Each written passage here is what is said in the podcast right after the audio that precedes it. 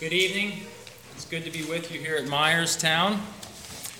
As I thought about coming here, I thought about all of the years that I've been visiting here and all of the people that I know and appreciate here.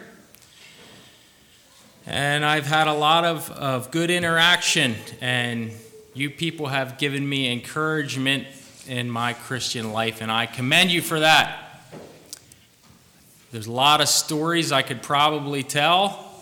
I thought maybe I'd just tell one. I don't know if I don't see Dale here tonight, but I remember uh, one Sunday morning, I, my wife had a new pair of pants for me, and I felt pretty good going to church. I had a new pair of pants on.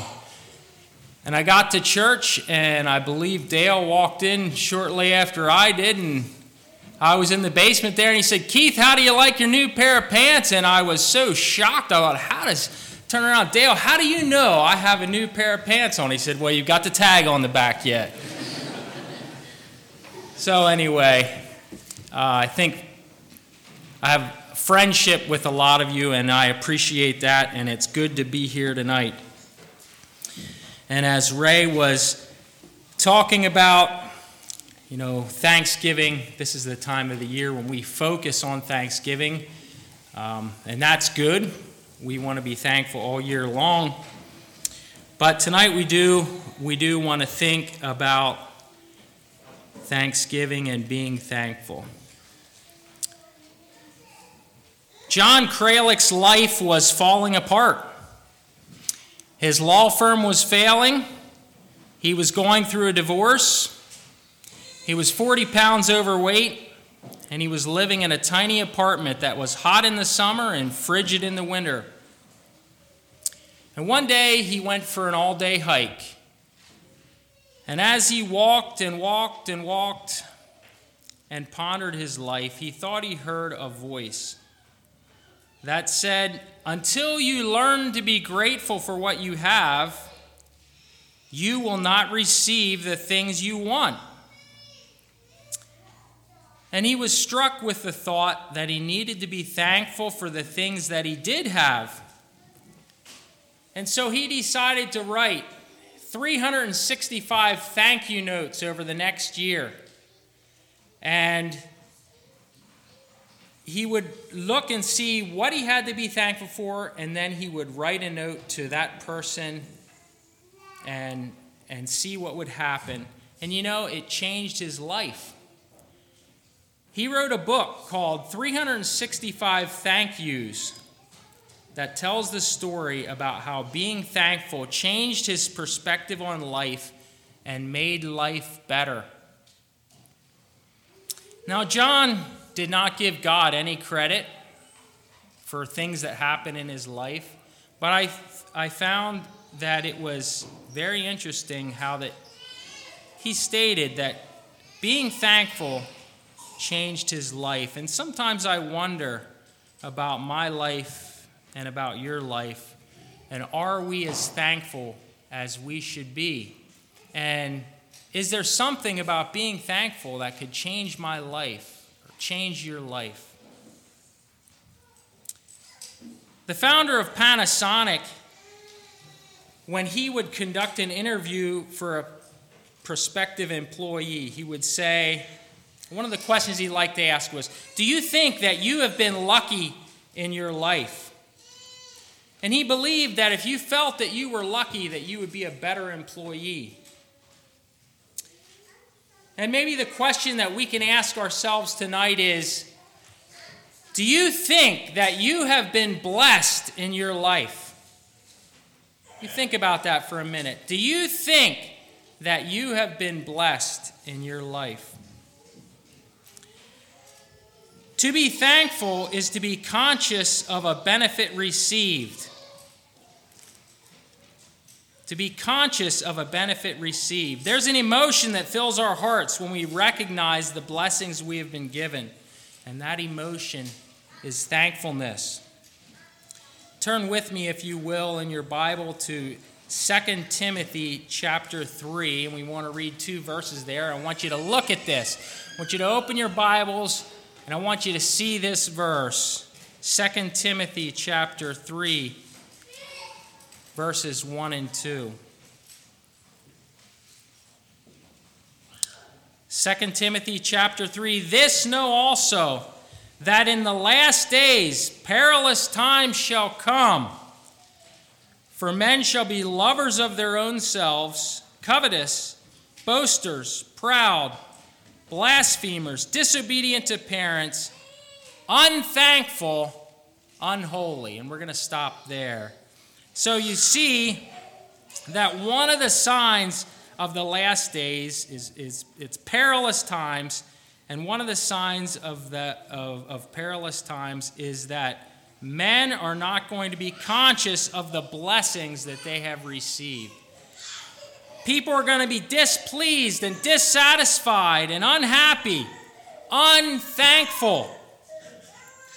And this is a characteristic of the world. When people are unthankful, it's a characteristic of the world. That is not Christian character to be unthankful. And so, the purpose of this message is to bring you to an attitude of greater thankfulness. And as I thought about Thanksgiving and thought about this message, it has challenged me to be more thankful. Our text tonight is going to be from Proverbs chapter 27. Proverbs 27, verse 7 says this The full soul loatheth an honeycomb, but to the hungry soul, every bitter thing is sweet. I'm going to read it again. The full soul loatheth an honeycomb, but to the hungry soul, every bitter thing is sweet. This could be translated the full soul tramples on the honeycomb. The full soul is the person whose appetite has been satisfied and they can't appreciate something even as delicious as honeycomb. And he has his appetite has been satisfied and he is likely to just discard the honeycomb and trample on it as he walks away. He does not value that which is valuable, the honeycomb, because he doesn't need it. It's not good enough to tempt his appetite. He's full. To illustrate this, when I was uh, a young person, my mother invited two young men who attended church that morning home for Sunday lunch.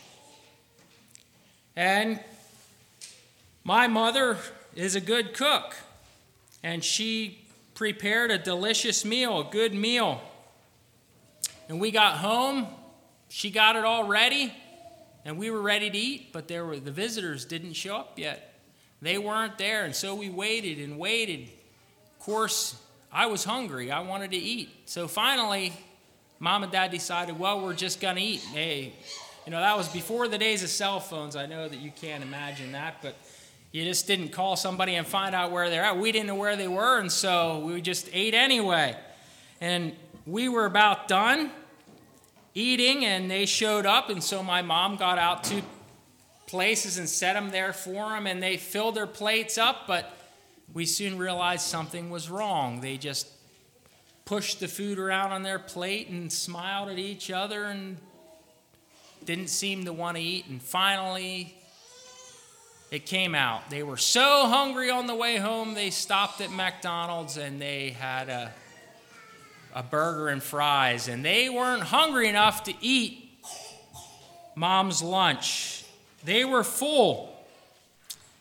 And even mom's good Sunday lunch couldn't tempt their appetite. As I recall, my mother was not amused. I'll say that.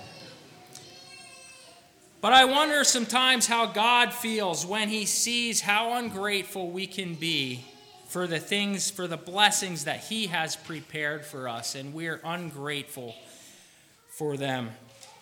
I spoke with four young men who came from Nepal. I was working in Lancaster uh, a week or two ago, and, and uh, I was going in and out of a basement in an alleyway, going into the basement and coming out, and these four young men were in the alleyway, and they came over and they started talking to me, and and uh, I found out they were, all four of them were from Nepal.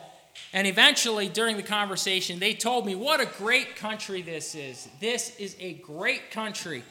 And, and so I said to them, I said, Well, why do you say that? I mean, they were living in row homes. I had been inside some of those homes, and you know, it really weren't fancy or very nice. But I said, Why do you think this is such a great country? And the, and the one young fellow said, Well, just think about it. He said, Just take hot water, for instance. He said, You just go to the faucet and open it up, and you've got hot water. He said, In Nepal, that's not the way it is. Uh, you would have to heat the water. um, he said, Here, you can get a job and you can save money and you can you can buy a car. And i think that's probably what he wanted to do. He would have liked to buy a car. He said you can buy a car and you can go where you want to go. He said this is a great country. And i said well you know that there's a lot of people in this country that are are dissatisfied and and and they they think they're not happy with this country. And i said why why do you think that is and he, he looked at me and he said, They don't know what poverty is.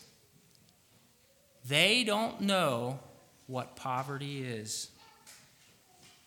We're so full that we tread underfoot the blessings that we have, and we're not thankful for the things that we have.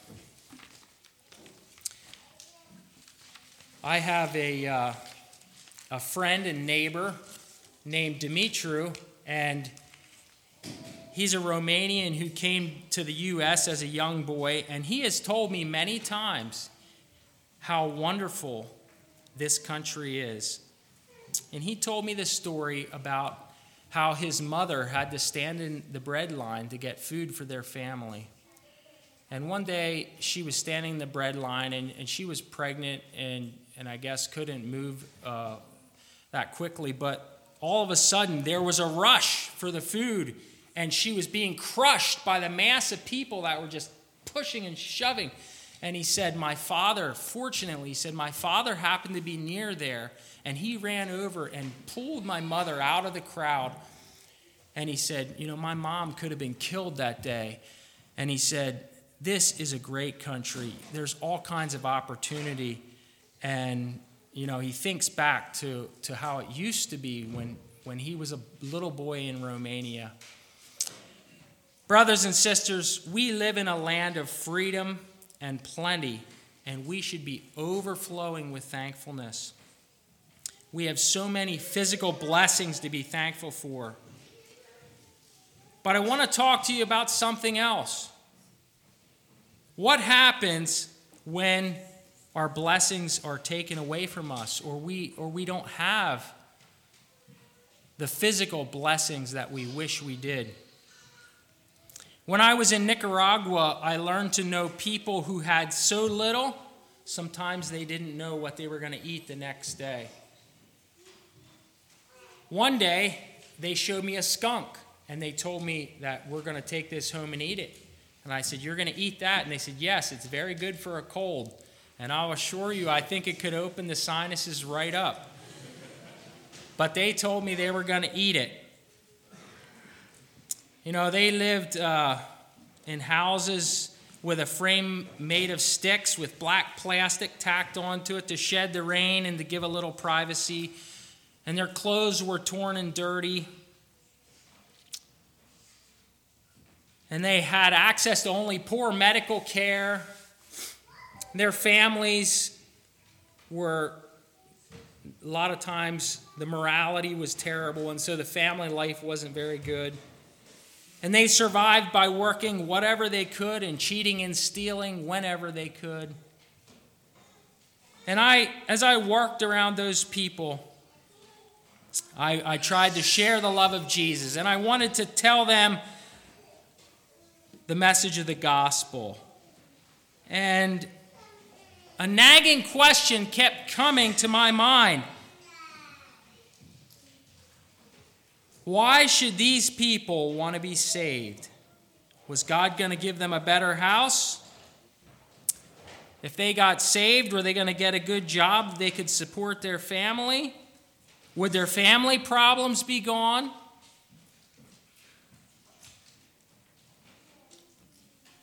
You know, I found that my view of the gospel is self centered. And many times when I talk about the Lord, I want to say, you know, He's blessed me so much. I have a family, I have children that I love, a wife that I love. I've got money in the bank. I've got this. I've got that. I've got my health. I got a house to live in. And I want to talk about how God has blessed me. But you know what? That's a self centered gospel. What do you, let me ask you this question Does God exist to give you things to be thankful for so that you can be thankful and have a happy life? Is that what God exists for? You know, when we just thank God for the physical blessings, we forget the spiritual. When I have a health crisis or lose a loved one, or my bank account isn't very prosperous, do I have reason to thank the Lord then? It's a good question to think about. Remember our text the full soul loatheth in honeycomb, but to the hungry soul every bitter thing is sweet. How can I be that hungry soul that when life is bitter, I can find sweetness? You know, what is my thankfulness resting on? Is it resting on possessions and things that can be taken away? Or is there something deeper?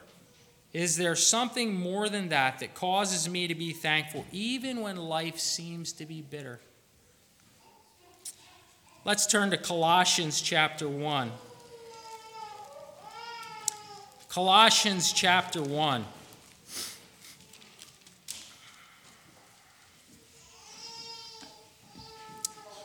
Let's read Colossians 1 12 through 14. It says this Giving thanks unto the Father, which hath made us meet to be partakers of the inheritance of the saints in light, who hath delivered us from the power of darkness and hath translated us into the kingdom of his dear Son, in whom we have redemption through his blood even the forgiveness of sins. Notice what he says. We have been qualified and fit to share in the inheritance of the saints. He has made us worthy to receive the blessings he wants to give us. You know, inheritance often has to do with the death of someone. When Warren Buffett dies, I don't expect to be in the will, and I don't expect you to be in the will either. Why is that? Because you're not qualified. You're not one of the family. You don't make the grade. But you know what? Because of the death of Jesus, we have been made a part of God's family, and we're qualified to receive the inheritance.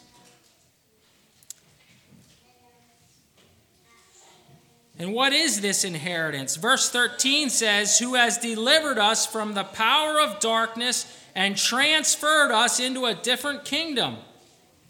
You know, this world is full of wickedness, darkness, dishonesty, greed, hatred, selfishness, power struggling, immorality, cheating, rioting. The list goes on and on.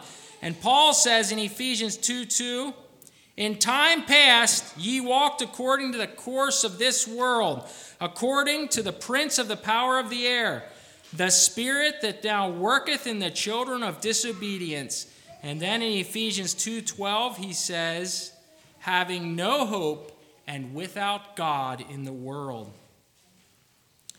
That's the kingdom that we were a part of. Now, maybe you're saying to yourself, well, I don't ever really remember being a part of that kingdom. And that can partially be true.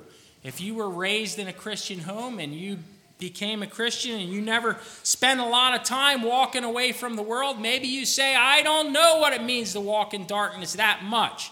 Well, I'll tell you what, then just look at the world around you. Just look at the dirtiest, low down person that you can find, and that would be you without Jesus. That would be you. And so, because of Jesus, we've been transferred from that kingdom of darkness into the kingdom of light. And the kingdom of darkness doesn't have any power over us anymore. Verse 14 says, In whom we have redemption through his blood, even the forgiveness of sin. Not only have we been brought back from, bought back from the power of darkness where we lived in sin, but we have been forgiving for, forgiven for living that way. We've been forgiven. All the guilt and shame that we had from living in darkness is erased. Forgiveness is freedom freedom.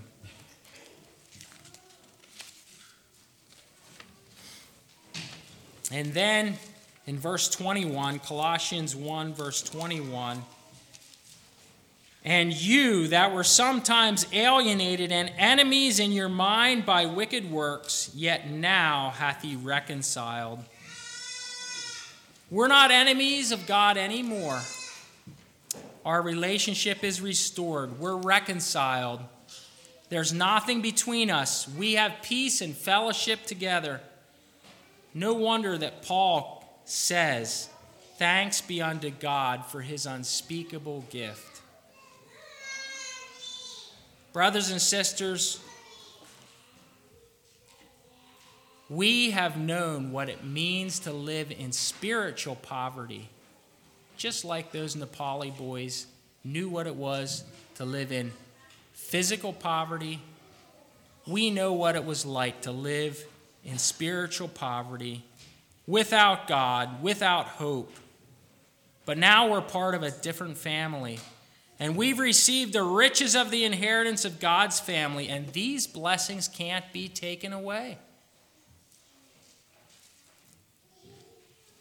My friend said to me this week, he told me, he said, My brother works for a financial firm, a major financial firm. His brother's a brain. And his brother was in a meeting with 20 or 30 high ranking officials in this company. And I'm not sure what got said, but they said, let's, let's talk about our lives. Let's, let's share, you know, let's. And he said, his brother told him, he said, You wouldn't believe it. He said, These high ranking officials, some of them began to cry. And he said, These are people that fly their helicopter to Nantucket on the weekend for the weekend. And he said, They began to cry and say that life is so terrible and the COVID is here. And, and he said they were crying. And he said, and we were talking about that. They have everything this world has to offer, and yet they have nothing. They're without hope and without God in the world. Do you realize what we have to be thankful for? And what basis we have to be thankful for all of our physical blessings? We need, it needs to start with the thankfulness for our spiritual blessings. So, this Thanksgiving, let's be thankful for the turkey and potatoes. Let's be thankful for health and freedom and family and money in the bank. That's good and that's right and that's proper, and we ought to thank the Lord for those things. But don't forget that there's something more important. Something more important to base your thankfulness on, and that is for the riches that we have in Jesus, for being delivered from darkness, being reconciled to God, and having a relationship with Him. That's where our thanksgiving needs to begin. Maybe if we do that, it'll change our lives. If we're thankful for that, maybe it'll change our lives. Let's stand for prayer.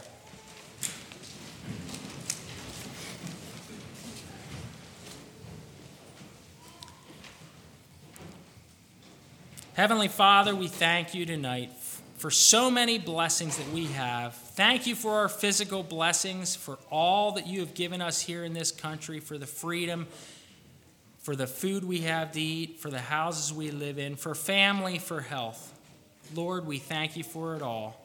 But most of all, We want to be thankful for the plan of salvation and for Jesus who made it possible. Thank you that we have a clear conscience with you, that we're reconciled, that we've been brought out of darkness, and that we can live in the light and we can have hope for the future. So bless us now as we go from here. Help us to live a life of thankfulness to you. In Jesus' name, amen. You can be seated.